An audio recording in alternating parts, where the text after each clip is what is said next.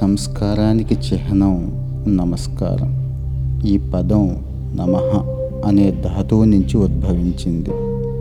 నాలోని అహంకారాన్ని త్యజించి నీలోని గొప్పతనాన్ని మన్నిస్తున్నాను అని ఈ సంస్కారం అనే పదానికి అర్థం. మనిషిని గౌరవించడానికి దైవం పట్ల శరణాగత భావాన్ని ప్రదర్శించడానికి సరైన మార్గం నమస్కారం.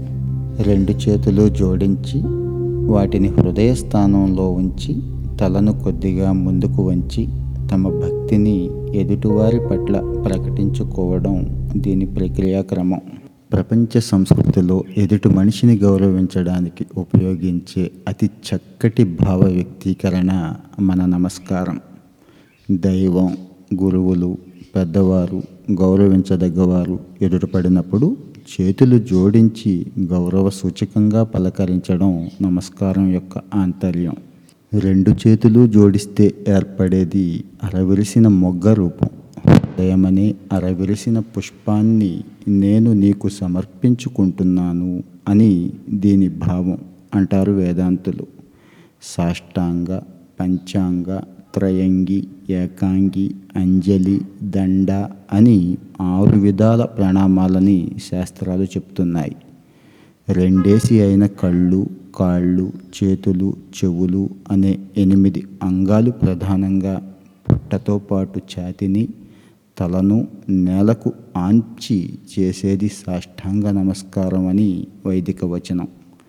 అష్టాంగాలకు మనసును కూడా జోడిస్తే అది శ్రేష్టమైన సాష్టాంగం అవుతుంది.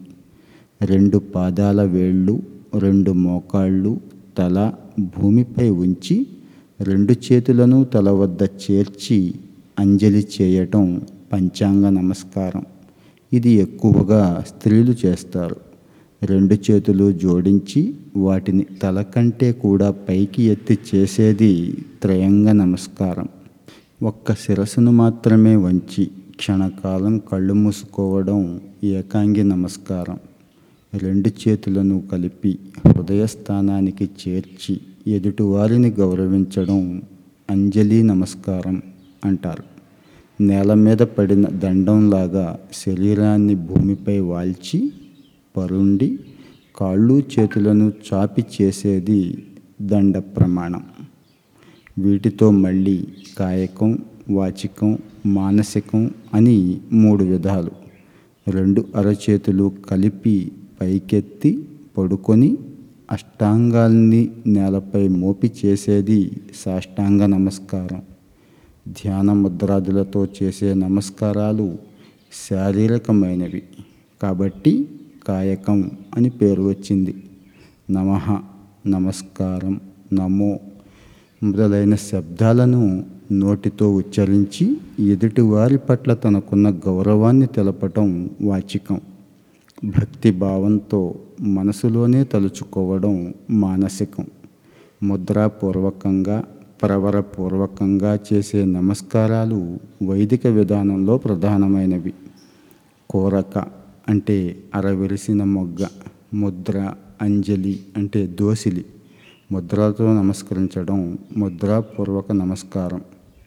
చతుస్సాగర పర్యంతమైన అందరికీ శుభం కలగాలి అని మొదలుపెట్టి తన పేరు గోత్రం వంశానికి మూల పురుషులైన ముగ్గుల ఋషుల పేర్లు అభ్యసించే వేదం దాని శాఖ తెలుపుతూ నేను నీకు నమస్కరిస్తున్నాను అని చెప్పడం ప్రవరపూర్వక నమస్కారం.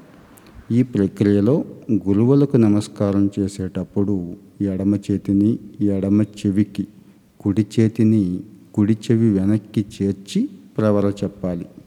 దేవతలకు నమస్కరించేటప్పుడు మాత్రం కుడి చేయిని ఎడమ చెవికి ఎడమ చేయిని కుడి చెవికి చేర్చి ప్రవర చెప్పాలి. ఇది వైదిక నియమం.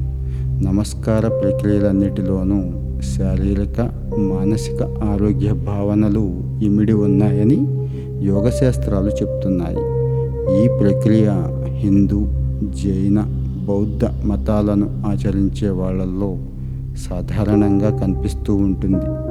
మన పూర్వీకులు మనకు ఇచ్చిన అద్భుతమైన జ్ఞాన సంపదగా ఈ నమస్కారాన్ని భావించి ఆచరించడం ద్వారా గొప్ప ప్రయోజనాలను పొందవచ్చు.